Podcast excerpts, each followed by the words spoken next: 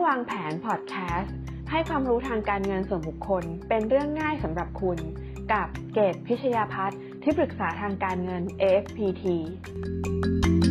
สวัสดีค่ะทุกท่าน กลับมาพบกับเกตอีกครั้งนะคะ ใน EP ที่ 7 ค่ะ EP นี้เราก็ยังพูดคุยในเรื่องของการวางแผนเกษียณอยู่ค่ะ แต่ EP นี้เราก็จะมาเน้นย้ำค่ะว่า ความสำคัญและความจำเป็นนะคะ ที่การวางแผนเกษียณเป็นเรื่องเร่งด่วนที่ท่านต้องศึกษา แล้วก็เตรียมการอย่างจริงจังนะคะ หลายท่านก็เรียกว่ามีการเก็บออมอยู่แล้ว มีแผนการเงินที่ที่ที่วางแผนเอาไว้ดีพอสมควรแล้วนะคะ แต่ว่าการวางแผนเกษียณเรียกว่าเป็นเป็นแผนที่ใหญ่แล้วก็ยาวมากของชีวิตนะคะ ต้องต้องมีความเอ่อต้องมีความรู้นะคะแล้วก็ตระหนักเป็นอย่างดีที่จะดูแล ราะว่าวางแผนเกษียณเนี่ยมันเป็นเรื่องของเวลาด้วยนะคะ หลายๆหลาย ๆ ครั้งเนี่ยการก้าวเดินไปอย่างผิดพลาดคือคือไม่อาจจะไม่มีแผนหรือถ้ามีแผนแล้วแผนไม่ดีพอค่ะ ก็มีโอกาสทำให้เราไม่สามารถบรรลุเป้าหมายเกษียณเออคือเกษียณอย่างมี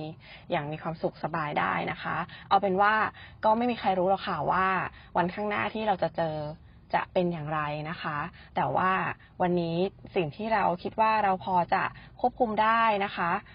ก็ก็เรียกว่าเตรียมตัวไว้ไม่ประมาทดีกว่านะคะ ส่วนอะไรจะเกิดขึ้นก็เราก็ต้องมีความยืดหยุ่นเนาะแล้วก็ต้องยอมรับในสิ่งที่บางครั้งมันควบคุมไม่ได้ แต่อะไรที่เราควบคุมได้ก็มาควบคุมกันค่ะ ก็คือเพราะว่าเงินทองต้องวางแผนนะคะ ก่อนที่จะเข้าสู่หัวข้อของเรานะคะ อยากจะพูดท้าความถึงนิยามของคำว่าสังคมผู้สูงวัยไว้อีกสักนิดนึงนะคะ ก็คือสังคมผู้สูงวัยเนี่ยจะแบ่งเป็น 3 ระดับนะคะ ก็คือระดับแรกเนี่ยคือการ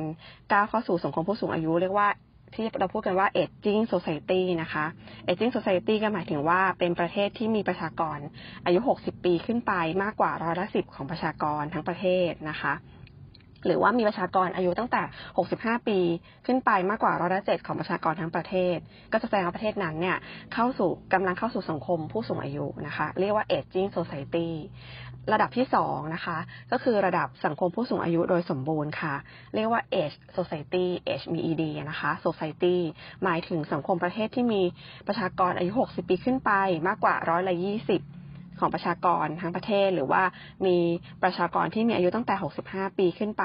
มากกว่าร้อยละ 14 ของประชากรทั้งประเทศนะคะ ก็คือเรียกว่า ลองนึกภาพว่าประชากรอายุ 60 ปีมากกว่าร้อยละ20ของประชากรของทั้งประเทศเนี่ย ก็คนเดินมาทั้งหมด 5 คนอะคนเดินมาทั้งหมด 5 คนนะคะ ก็จะมีคนที่อายุมากกว่า 60 ปี 1 คนอย่างเงี้ยค่ะ หรือถ้าถ้าทางเกิดเคยไปเที่ยวที่เกาหลีบนรถไฟฟ้าก็จะมีภาพคล้ายๆว่ารณรงค์เพื่อเตือนประชาชนของเขาว่าประเทศของเขาเนี่ยเข้าสู่สังคมผู้สูงวัยไปแล้วนะคะ เขาเข้าเข้าก่อนประเทศไทยนะคะ แล้วก็ก็จะมีภาพว่าเป็นเป็นคนนั่งรถไฟฟ้านะคะ นั่งเรียงกันก็จะมองไปก็จะบางทีเรานั่งนั่งรถไฟฟ้าไปแล้วก็จะมองเห็นแบบเป็นภาพปนๆกันนะคะ ก็คือมีคนแก่มีเด็กมีคนวัยหนุ่มสาวนะคะแล้วก็มองเพลินๆไปเนี่ย จะเห็นว่าการมองเพลินๆไปนั้นน่ะ ออมองคนเรียงกันไปสักห้าคนเนี่ยนะคะ จะเห็นว่าในห้าคนจะมีต้องมีคนที่อายุเกินหกสิบปีหนึ่งคนอย่างเงี้ยก็คือเรียกว่าเป็นยี่สิบเปอร์เซ็นของประชากรนะคะระดับที่สามนะคะ คือระดับสังคมผู้สูงอายุอย่างเต็มที่ หรือเรียกว่า super age society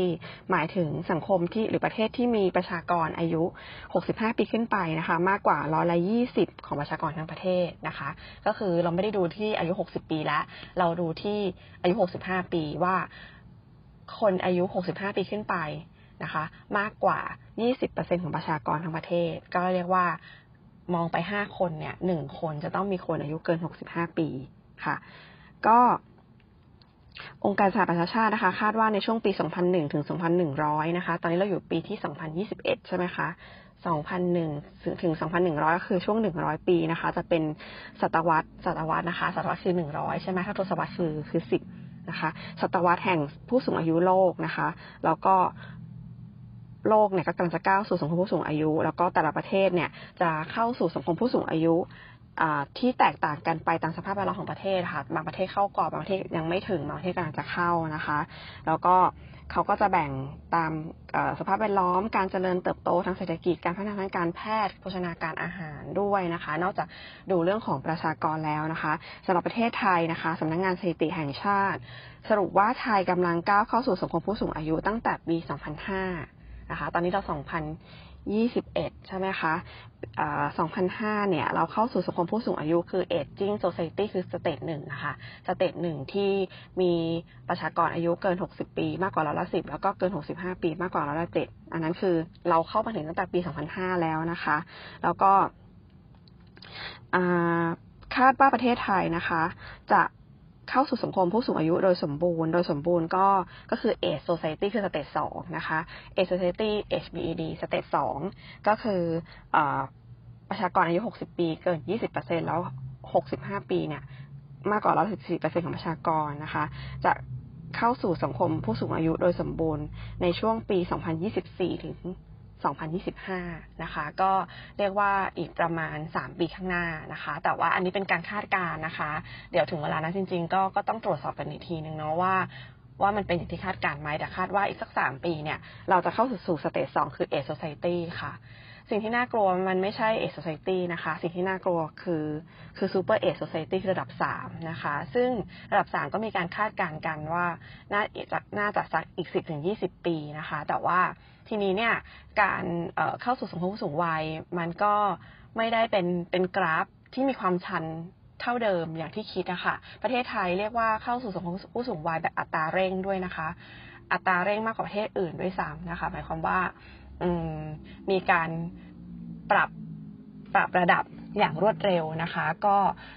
ชื่นชมเทคโนโลยีทางการแพทย์นะคะก็ต้องขอบคุณบุคลากรทางการแพทย์ พื้นฐานอะไรต่างๆ ของคนไทยนี่แหละ การดูแลสุขภาพอะไรก็ตามนะคะ ก็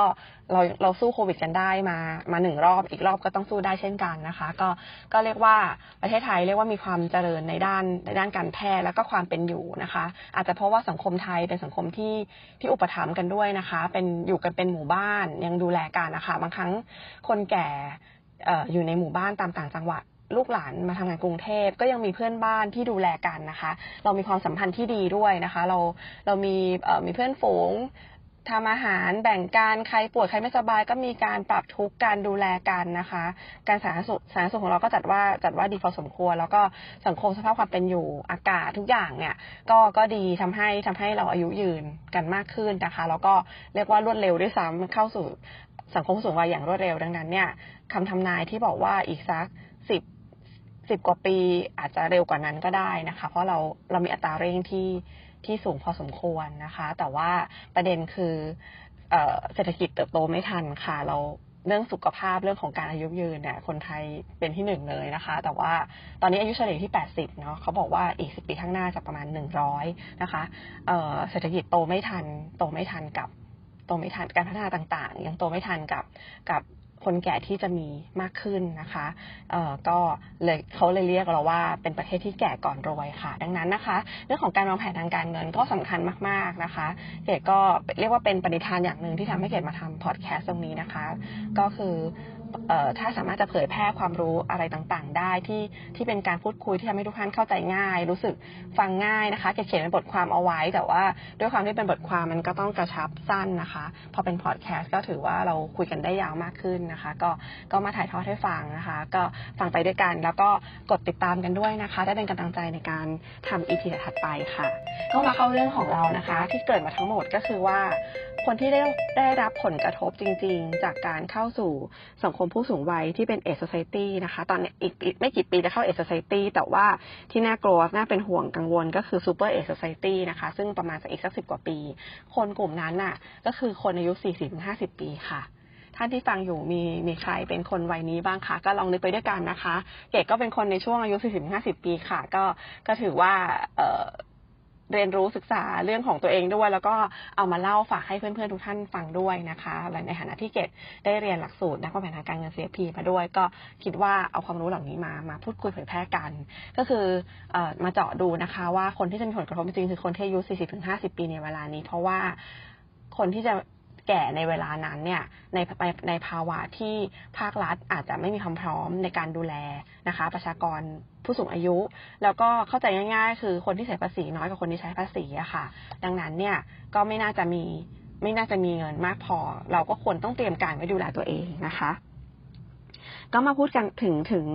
ถึงแนวทางนะคะ ซึ่งเป็นเรียกว่าเป็นทางออกดีกว่านะคะ ทางออกที่ที่เราเตรียมตัวกันได้ง่ายๆ ไม่ได้ยากมากนะนะคะ เพราะว่าเราจะกลายเป็นคลื่นคนกลุ่มใหญ่ค่ะ ที่จะเข้าสู่วัยเกษียณโดยต้องพึ่งพาตัวเองนะคะ ก็มาขยายความค่ะว่าเรา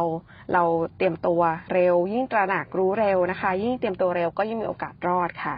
สาเหตุนะคะที่ต้องเตรียมเงินเกษียณด้วยตัวเอง เนื่องจาก สามปัจจัยหลักเกตรวบรวมมาสามข้อดังนี้นะคะ ข้อแรกนะคะ ก็คือจากการสำรวจนะปัจจุบันเดี๋ยวนี้เลยนะคะ ว่าแหล่งรายได้ผู้สูงวัยก็คือคนที่เกษียณแล้วคนที่ไม่มีรายได้แล้วอะค่ะ มาจากลูกหลานเป็นหลักนะคะมาจากลูกหลานเป็นหลักถึงบอกว่าถึงบอกว่าเออคนคนแก่ที่เราเห็นในเวลาเนี้ย ไม่ค่อยกระทบค่ะ ก็คือยังมีลูกหลานดูแลเนาะดูจำบ้านพวกเราก็ได้ค่ะแต่ละบ้านเนี่ย ก็ คุณคุณ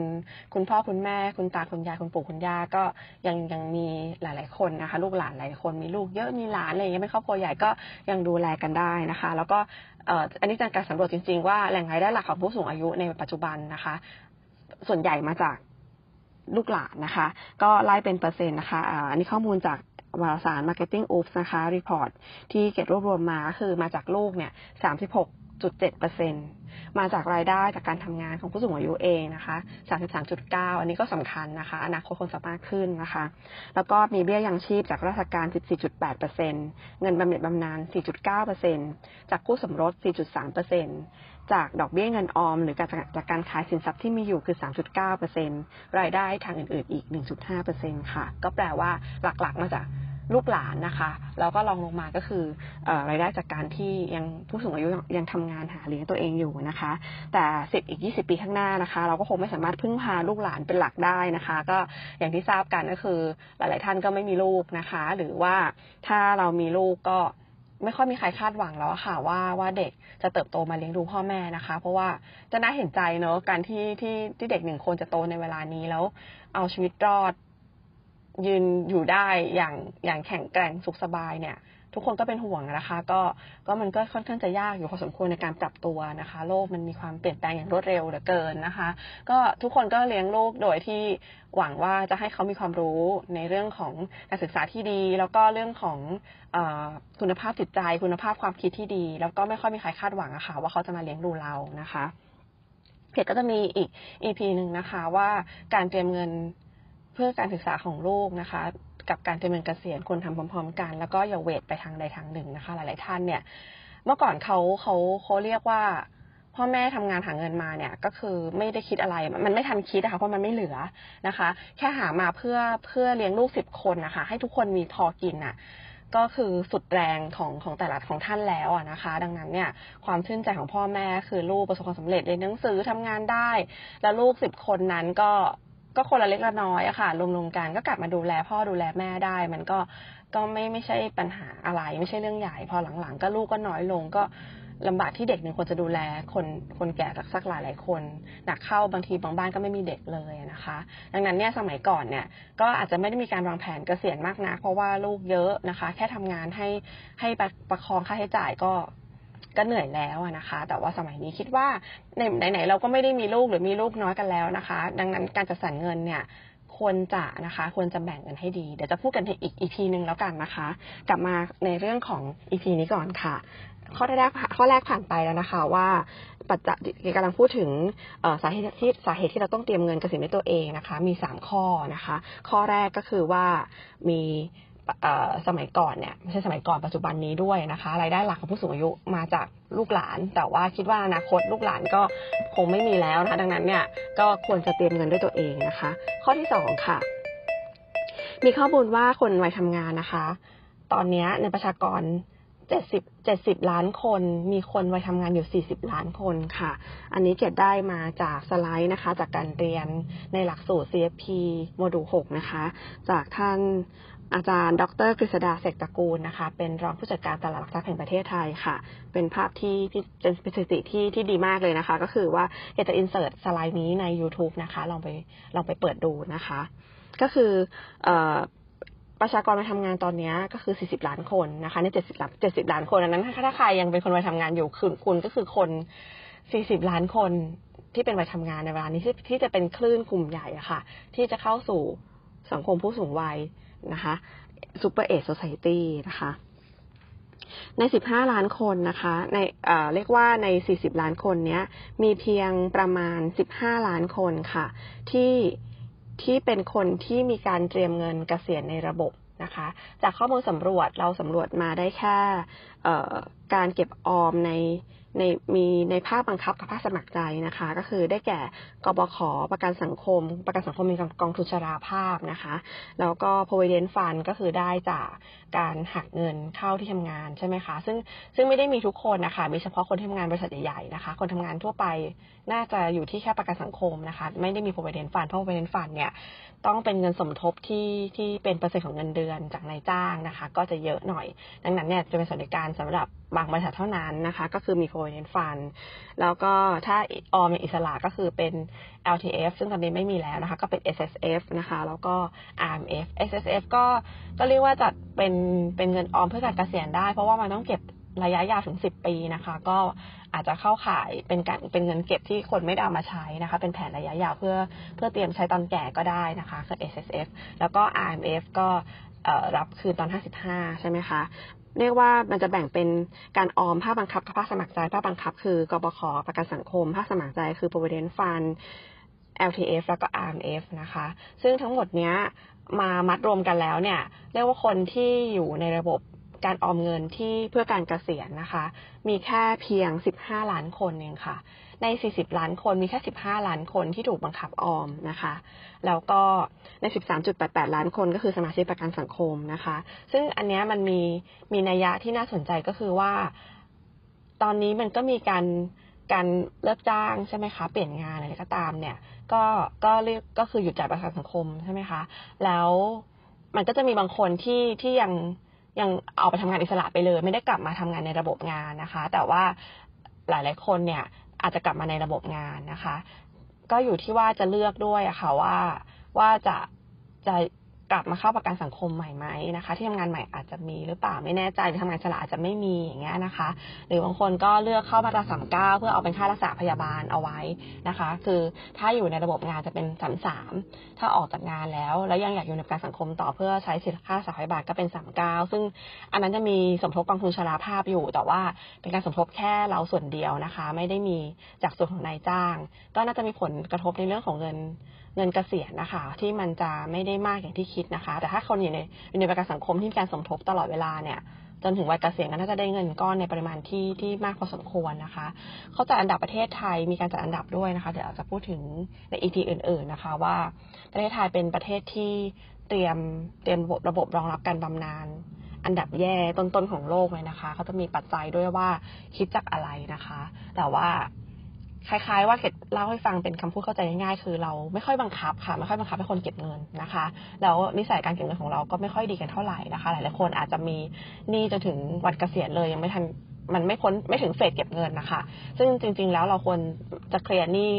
ก่อนวัยเกษียณอย่างน้อยสิบปีด้วยซ้ำนะคะ เพื่อให้มีช่วงเหลือเก็บเงิน คือช่วงวัยต้นก็รู้อยู่แล้วล่ะ เราก็ต้องใช้จ่ายเนาะแต่ถึงถึงช่วงช่วงหนึ่งเราต้องพยายามบีบตัวเองให้ให้มาอยู่ในภาวะที่ที่มีเงินเหลือเก็บเงินให้ได้ะค่ะ เพื่อที่จะเตรียมเข้าสู่ในวันที่รายได้ลดแล้วก็ไม่มีรายได้เพราะคำว่าเกษียณคือรายได้เราจะไม่มีใช่ไหมคะก็ต้องต้องจัดเรื่องทำลายตรงนั้นให้ดีนะคะ ดังนั้นเนี่ยนะคะ ก็คือเราอะจะอยู่ในกลุ่มคน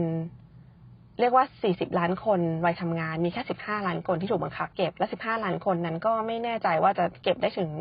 เป้าหมายในยอดเงินที่ควรจะเป็นไหมด้วยนะคะ เรื่องความมีอิสระมากออกออกล้วออกแล้วขอเงินก็ได้อะไรเงี้ยนะคะ อย่าง provident fund เนี่ยสามารถถอนเงินคืนได้ถ้าเกิดออกจากงาน มีเงื่อนไขว่าเกินกี่ปีอะไรอย่างเงี้ยนะคะ แต่ว่าประกันสังคมเนี่ยก็จะไปรับเงินก้อนตอน 55 ก็ได้นะคะอ่าก็เรียกว่าถ้ารับเงินก้อนบำเหน็จก็ไม่มีเงินบำนาญแล้วก็ ช่วงวัยเกษียณเงินบำเหน็จจะหมดใช้หมดในในวันนั้นเลยก็ได้อย่างเงี้ยนะคะ ก็มันมีมีข้อกังวลหลายอย่างค่ะ ที่ทำให้ในช่วงเวลาของการเกษียณที่จะไม่มีเงินใช้จ่ายอย่างสม่ำเสมอนะคะ ก็เล่าให้คร่าวๆเป็นไอเดียคงต้องไปแยกย่อยเรื่องนี้ใน EP ถัดไปนะคะเดี๋ยวจะทำเป็นคอนเทนต์ หน้านะคะ อันนี้จะพูดถึงเรื่องของกระตุกความคิดก่อนนะคะ ว่าว่าถ้าเราคือกลุ่มคนที่กำลังจะไปขึ้นกลุ่มใหญ่เข้าสู่วัยเกษียณเนี่ยโดยที่ไม่ได้เตรียมอะไรไว้เลยเนี่ยมันน่ากลัวแค่ไหนนะคะ ดังนั้นเนี่ยถ้า 15 ล้านคนเตรียมใน 70 ล้านคนนะคะ เราต้องอยู่ในสภาสังคมที่ทุกคนต้องพึ่งพาภาครัฐจะเป็นส่วนใหญ่เนาะ ดังนั้นเนี่ยก็เราควรจะนะคะ เราควรจะตระหนักเรื่องนี้แล้วก็เตรียมช่วยเหลือตัวเองเอาไว้เลยนะคะ ข้อที่สามนะคะ โครงสร้างประชากรที่เปลี่ยนไปค่ะ ก็คือความจำเป็นที่เราต้องต้องเตรียมเก็บเงินก็คือข้อนี้ด้วยนะคะ คือกลายเป็นสังคมคนแก่คือประชากรไปทำงานที่เสียภาษีให้รัฐน้อยลงนะคะ อย่างที่เกดพูดไปเมื่อกี้นะคะ จะมีกราฟที่เกดได้ดูรายการของ The Secret Sauce นะคะก็เป็นข้อมูลจาก KKP Research นะคะ จากเกียรตินาคินปัทละนะคะ ซึ่ง ซึ่งเป็นข้อมูลที่ดีมากๆเลยที่เขาได้วิเคราะห์เรื่องนี้เอาไว้นะคะ เป็นกราฟที่ที่เเก็บไม่น่าน่าจะอาจจะไม่อาจจะขึ้น EP ของ Secret Sauce ให้ไปตามเปิดฟังดูนะคะ ไม่น่าจะเอากราฟขึ้นไปแปะใน YouTube ได้นะ ก็คือจะเป็นลิขสิทธิ์ของเขาอะนะคะ ก็คือ ข้อมูลเขามีข้อมูลประชากรจำนวนประชากรแบ่งตามอายุอะค่ะคือปี 2000 ตอนนั้นอยู่ปี 2020-21 ประมาณนี้นะคะ ก็คือคนที่อายุ ช่วง 30 ปลายปลายนะคะ ถึงอายุ 60 เนี่ย ตอนนี้มีอยู่ 30 ล้านคน ประมาณ 30 ล้านคนใน 70 ล้านนะคะ แต่ว่าพอพอช่วง เอาเป็นว่าอ๋ออันนี้ดีกว่า ช่วงอายุ 50 นะคะ อายุ 50 ถึง 70 ในในตอนนี้ค่ะ อยู่ที่ประมาณ24 ล้านคนนะคะ ใน 70 ล้าน แต่ว่าพอ ปี 2030 ก็คืออีก 10 ปีข้างหน้าค่ะ เอาแค่10 ปีข้างหน้าก่อนเนอะเขาเขา forecast ไปถึงปี 2050 เลยนะคะ แต่ว่าวันนี้เราจะพูดถึงแค่2อีก 10 ปีข้างหน้าก็พอนะคะ อีก 10 ปีข้างหน้าเนี่ย คนอายุ 40 ปลายปลาย50เนี่ยค่ะถึง 70 อะจะจะขยายจาก 24%เป็น 31%เลยนะคะ ก็แปลว่าถ้าดูกราฟจะรู้ว่าช่วงคนช่วงอายุ อายุยืนนะคะ อายุสูงอายุเนี่ยจะมีจำนวนสัดส่วนประชากรที่มากกว่ามากขึ้นนะคะ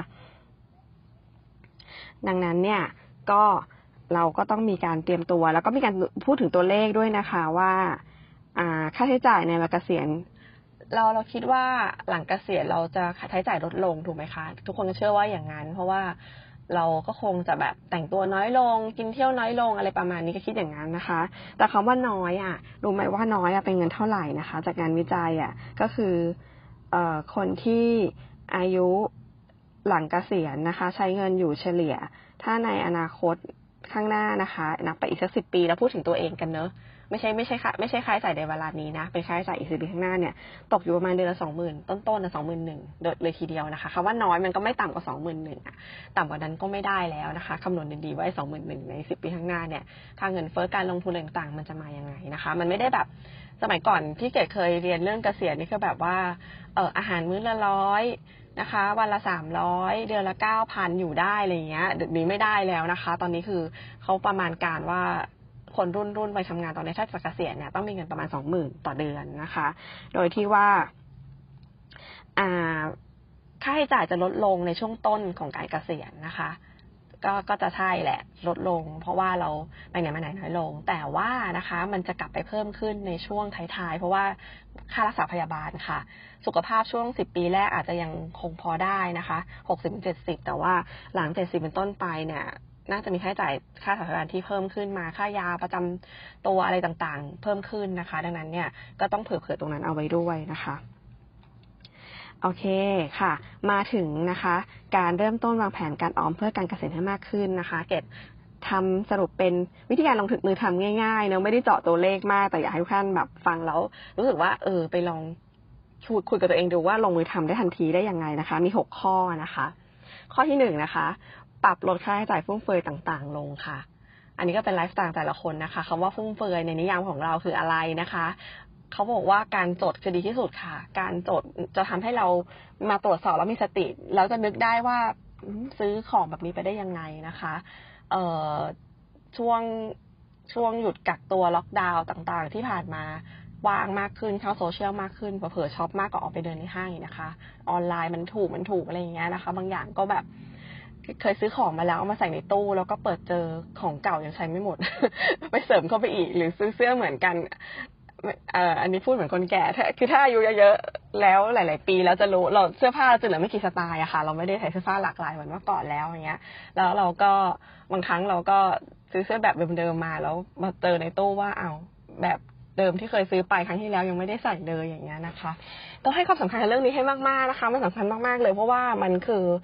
ความสุขในวันนี้เนี่ย ของเราบางครั้งมันก็ลิมิตได้อะค่ะ นิดหน่อยมันก็มีความสุขได้แล้วล่ะ ไม่ต้องปล่อยให้มันแบบ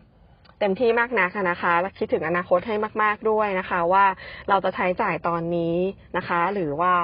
จะเป็นคนที่เป็นคนแก่ได้มีความสุขสบายในตอนแก่นะคะ ก็ชั่งน้ำหนักดูค่ะ เรื่องไลฟ์สไตล์นี้พูดกันยากมากจริง ๆนะคะ แต่ว่า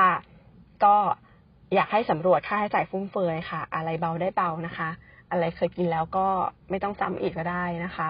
ก็เอาแต่พอดีพอดีนะคะ ก็ปรับลดค่าใช้จ่ายฟุ่มเฟือยต่างๆ ลงนะคะสำคัญมากข้อที่หนึ่งเลยนะคะ ก่อนจะมีเงินเก็บเนี่ยอย่าคิดว่าให้เราวิ่งไปหาเงินเนี่ยมันก็เป็น growth mindset ที่ดีนะคะ ที่ที่จะสร้างเงินสร้างสร้างรายได้ให้มากขึ้น แต่ว่า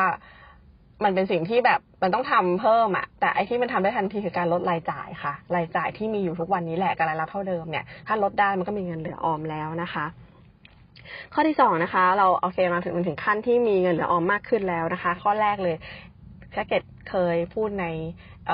ในในหลาย ๆ ที่ก็คือเรื่องของปีริมิตทางการเงินนะคะ พื้นฐานของการวางแผนทางการเงินก็คือต้องจัดการความเสี่ยงก่อนนะคะ แบ่งเงินไปทำประกันค่ะนะคะ แบ่งเงินไปทำประกันเอาไว้นะคะลดความเสี่ยงต่าง ๆ นะคะ เพื่อที่จะให้เราได้เก็บออมเงินอย่างสบายใจไม่ต้องสะดุดนะคะ ว่าถ้าเกิดมีความเจ็บป่วยเกิดขึ้นเนี่ยก็มีบริษัทประกันช่วยรองรับนะคะ แบ่งโอนย้ายความเสี่ยงจากเราไปจะมากจะน้อยก็ก็ทำเถอะค่ะเท่าที่เราพอจะรับ ความสามารถในการจ่ายเบี้ยได้นะคะ อย่างน้อยมีคนช่วยจ่ายเอ่อถ้าเป็นการทำประกันที่แบบเต็มที่คุ้มครองสูง cover ทุกอย่างโดยเราไม่ต้องจ่ายส่วนต่างเลย อาจจะเบี้ยแพงนะคะ อาจจะไม่ไหวเนาะก็เอาเป็นว่าแชร์แชร์แบ่งกันละกันระหว่างรอกับประกันอาจจะทำเบี้ยที่เราจ่ายได้ แล้วก็แชร์ความเสี่ยงกันไปนะคะ แต่แนะนำอีกอย่างหนึ่งนะคะ ก็คือประกันบำนาญนะคะ ประกันบำนาญก็เป็นเครื่องทางการเงินที่ทำให้เตรียมเงินเกษียณเป็นระบบเห็นมีการพูดถึงประกันบำนาญไปหลาย EP แล้วนะคะ ก็คิดว่า ถ้าคนที่อยู่ในระบบงานอิสระนะคะ แล้วก็ไม่ได้ถูกบังคับให้เก็บเงิน ในทั้งใน provident fund หรือว่าซื้อ RMF หรือ SSF ไว้ไม่มากนะคะ ก็มีประกันบำนาญอีกตัวหนึ่งค่ะ ที่คิดว่าควรจะต้องเก็บเงินอย่างเป็นระบบแล้วเตรียมเอาไว้ให้แน่นอนนะคะ เก็บพูดถึงประกันบำนาญในใน EP ที่แล้วล่าสุด EP ล่าสุด พูดถึงเรื่องประกันบำนาญด้วยนะคะ อาจจะมีพูดถึงอีกนะคะ ก็ลองไปดูนะคะว่ายังไงในพอร์ตการเงินของคุณในการวางแผนเกษียณต้องมีประกันบำนาญแต่สัดส่วนมากน้อยนะคะ ต้องไปพิจารณากันอีกทีหนึ่งว่าจะลงกับประกันบำนาญเท่าไหร่ในแต่ละช่วงอายุนะคะ ข้อที่สามนะคะก็นำเงินออมที่เพิ่มขึ้นนะคะ ที่ออมได้เนี่ยมาลงทุนในแผนการลงทุนที่รับความเสี่ยงได้มากขึ้นค่ะ ก็คืออย่ากลัวเกินไปนะคะ แต่ทั้งนี้ทั้งนั้นต้องศึกษาความรู้นะคะ อย่าลงทุนในสิ่งที่ไม่รู้นะคะ แล้วก็เออบางครั้งคนนั้นก็บอกอันนั้นดีคนนี้ก็บอกอันนี้ดีซื้อไว้หลายตัวหลายสินทรัพย์มากเลย โดยที่ว่าเราไม่ได้ศึกษาสักตัวอย่างจริงจังนะคะ จริงๆมีน้อยๆตัวก็ได้นะคะ แนะนำว่าถ้าใครที่ยังยังเริ่มต้นมือใหม่ก็ไปซื้อกองทุนรวมค่ะ มีผู้จัดการกองทุนนะคะ มีข้อมูลให้นะคะแล้วก็ไม่ต้องซื้อหลายกองทุนมากนักนะคะ เพราะว่าเราตามอ่านไม่ไหวนะคะ ไม่ใช่ว่าตามเขาไปหมดเลยนะ เอาไม่กี่ตัวก็ได้ค่ะสำหรับการเริ่มต้นนะคะ แล้วก็ศึกษาเรียนรู้นะคะ แล้วก็ลงทุนแต่ว่าลองดูลองดูอายุกันนิดนึงนะคะ ถ้าถ้าพอรอได้นะคะ มีเวลาให้นานพอเนี่ย คิดว่าลองลองดูตัวที่มีความเสี่ยงสูงสูงสักหน่อยหนึ่งเพื่อให้ได้ผลตอบแทนที่สูงขึ้นนะคะ ก็อย่ากลัวเกินไปค่ะ แต่ว่าทั้งนี้ทั้งนั้นคนที่คนที่ไปลงทุนที่มีความเสี่ยงสูง นั้นต้องวางแผนการเงินพื้นฐานมาดีแล้วนะคะ มีการเรียกว่ามีการทำประกันความเสี่ยงมีการออมเงินแบบที่ปลอดภัยมาเรียบร้อยแล้ว แล้วค่อยไปขึ้นอีกเลเวลหนึ่งนะคะ ไม่ใช่มาถึงกระโดดไปเลยนะคะผลตอบแทนสูงเลย ซึ่ง high risk high return นะคะ ก็เอาเป็นว่าเน้นนะคะว่าทุกคนควรก้าวสู่ก้าวเข้าสู่การแบ่งเงินออมมาลงทุนกันได้แล้วนะคะ ข้อที่สี่นะคะก็คือ ความรู้เรื่องการลงทุนค่ะแนะนำก็คือต่อเนื่องจากข้อที่สามคือควรศึกษาติดตัวไว้เลยนะคะ ยังไงก็ต้องเรียนรู้ค่ะ เพราะว่าเดี๋ยวพอถึงตอนเกษียณทุกคนจะได้เงินก้อนออกมาจากจากอะไรสักอย่าง เช่นถ้าเกิดเลือกบำเหน็จประกันสังคมตอน 55 ก็ได้เงินก้อน provident fund ก็ได้เงินก้อน RMF ก็ได้เงินก้อนนะคะ หรือ S S F ครบก็ได้เงินก้อน ทีนี้เงินก้อนเหล่านี้ค่ะ ถ้าจะฝากธนาคารเฉยๆดอกเบี้ยต่ำๆมันก็ไม่พอกินพอใช้นะคะ คงต้องแบ่งเงินมาลงทุนในช่วงวัยเกษียณด้วยนะคะ ทีนี้จะไปเรียนรู้ตอนนั้นคงไม่ทันนะคะเราก็ไม่ได้แบบเเรียกว่าแคล้วคล่องฉลาดแบบเปลี่ยนเหมือนเวลาเวลานี้นะคะ ดังนั้นเนี่ยเริ่มเลยค่ะ เพื่อเอาความรู้นี้ติดตัวเป็นเป็นความทักษะหนึ่งนะคะ เป็นทักษะหนึ่งนอกจากทักษะวิชาชีพที่ต้องทำที่สามารถหาเงินได้จนถึงวัยเกษียณแล้วต้องมีทักษะเรื่องการลงทุนด้วยนะคะ เน้นย้ำนะคะ ก็ต้องเรียนรู้นี่คือข้อที่สี่ค่ะ ข้อที่ห้านะคะ ก็คือมองหาอาชีพเสริมที่ทำได้ในตอนนี้เลย ต้อง ไม่ใช่คิดว่าเดี๋ยวใกล้ๆเกษียณจะทำนู่นทำนี่อะไรเงี้ยเราแต่วันนี้ทำเหมือนเดิมนะ แล้วก็มองว่าอีกสักห้าปีสิบปี ค่อยค่อยไปเริ่มมัน มันต้องเริ่มเดี๋ยวนี้เลยอะค่ะ อะไรที่คิดอะไรที่คิดเอาไว้นะคะ ความชอบความชอบอะไรของเราที่เขาบอกงานอดิอดิเรกอะไรที่ที่สามารถทำแล้วสร้างรายได้ได้อะมันก็กลายเป็นอาชีพได้เนาะอ่าก็คงต้องบวกกับความชอบ ด้วยนะคะ แล้วก็อย่าคิดอย่างเดียวค่ะลงมือทำบางครั้งเนี่ยพอลงมือทำก็ไม่ใช่อย่างที่คิดนะคะที่เราคิดมาก็ได้ตัดทิ้งไงเคลียร์ออกไม่ต้องนั่งฝันกลางวันว่าเดี๋ยวจะทำนั่นเดี๋ยวจะทำนี่ทำเลยค่ะนะคะ ลองลงมือดูแล้วก็ลองดูเล็ก ๆ เริ่มต้นก่อนอย่างเงี้ยนะคะแล้วก็ลองต่อยอดดูบางครั้งเนี่ยสิ่งที่เราจะยึดเป็นอาชีพได้อาจจะไม่ใช่สิ่งแรกที่เราสิ่งแรกที่เราลงเริ่มลงมือทำอาจจะเป็นสิ่งที่สองที่สามที่เราค้นพบในลำดับถัดไปนะคะ แล้วก็ได้เจอทางสว่างบางครั้งถ้าไม่เริ่มเลย มันก็ไม่มีก้าวแรกมันไม่มันไม่มีมันมันไม่มีทางออกอื่น ๆ อีกนะคะอ่าเริ่มเริ่มเลยนะคะ ข้อที่6นะคะสำคัญที่สุดเลยนะคะ ก็คือการดูแลสุขภาพค่ะ สุขภาพกาย สุขภาพใจให้แข็งแรงนะคะ ไม่เจ็บป่วยก็จะประหยัดค่ายาไปได้เยอะเลย แล้วก็เกิดอายุยืนบางคนก็อายุยืนนะแต่สุขภาพไม่ดี แต่ก็ยังอายุยืนอยู่เนี่ยก็ต้องอยู่กับความปวดกระสอบกระแสะมันก็ไม่ค่อยสบายกายเท่าไหร่นะคะ ก็ ดูแลสุขภาพค่ะ อาหารสำคัญมากนะคะ ใครมี New Year Resolution เลือกออกกำลังกายทำไม่ได้ก็คุมอาหารก่อนนะคะ ถ้าขี้เกียจกำลังกายเนี่ยก็แค่แค่คุมอาหารที่ทานอยู่ทุกวันนี้ให้ดีก่อนนะคะ แล้วแล้วออกกำลังกายเสริมเป็นเป็นอย่างที่สองนะคะเกดแนะนำง่ายๆเลยนะคะ ก็ดูแลสุขภาพกายสุขภาพใจให้แข็งแรงนะคะ แล้วก็ดูแลความสัมพันธ์อันมีค่ากับคนรอบข้างให้ดีนะคะ แล้วก็เพราะข้อที่เป็นพื้นฐานของการมีชีวิตอยู่อย่างมีความสุขค่ะ วันนี้ก็คุยกันมายาวเลยนะคะ ก็สรุปว่านะคะก็คือเกดมาพูดคุยในเรื่องของให้ทุกท่านตระหนักว่าเราคือคนขึ้นคนกลุ่มใหญ่ค่ะ ที่กำลังจะเข้าสู่ ซูเปอร์เอ s โซซ i ตี้นะคะ ซึ่งภาครัฐไม่มีอะไรรองรับเราหรอกนะคะ คิดว่าเขาทำไม่ได้หรอกนะคะ แล้วก็ลูกหลานคงพึ่งพาไม่ได้นะคะ เราจะใช้ pattern model ที่เราเห็นในเวลานี้ในสังคมรอบตัวเราทุกวันนี้ก็ไม่ได้นะคะ เราพอจะรู้แล้วว่าเราต้องทำยังไงนะคะ ดังนั้นเนี่ยก็เตรียมเก็บเอาเงินให้มากขึ้น อาจจะเก็บอยู่แล้วก็เก็บให้มากขึ้นให้ความสำคัญกับแผนระยะยาวให้มากขึ้นนะคะ แล้วก็ดูแลค่าใช้จ่ายตัวเองให้ดีนะคะ ว่าอะไรที่เรียกว่าฟุ่มเฟือยก็ก็ บรรเทาเบาๆลงบ้างจะได้มีเงินเหลือเก็บนะคะ เป้าหมายเนี่ยก็คือไม่ใช่แค่ระยะสั้นนะคะ ต้องมีเงินเหลือต้องเป็นเป้าหมายของการหาเงินออมด้วยนะคะ อาชีพเสริมต่างๆ ที่เกดพูดมาทั้งหมดนะคะ ก็แล้วเราก็จะพบกันใหม่ EP ถัดไปก็คงจะมีการคุยเรื่องของวางแผนเกษียณอีกเป็นระยะระยะนะคะ แล้วก็จะมีไอเดียวางแผนทางการเงินอื่น ๆ ที่ตั้งใจจะมาเล่าพวกเราฟังด้วยนะคะ ติดตามไปเรื่อยๆนะคะ เกดมีทั้งช่องทางของ Facebook Page นะคะ มีทั้ง YouTube นะคะ แล้วก็แล้วก็